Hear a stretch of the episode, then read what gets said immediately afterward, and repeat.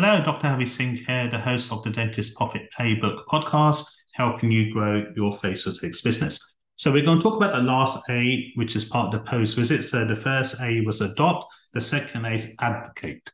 So advocate is where we ask them to refer their friends and family.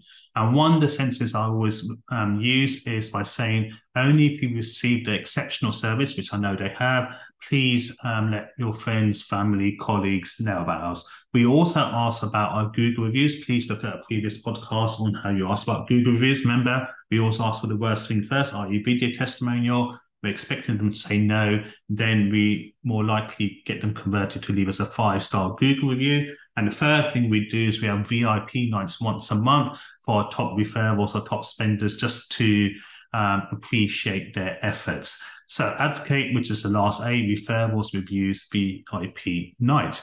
So you've got the A's. So pre-visit, assess, admit, affirm, during the visit, activate, acclimatize, accomplish, and in post-visit, adopt, advocate.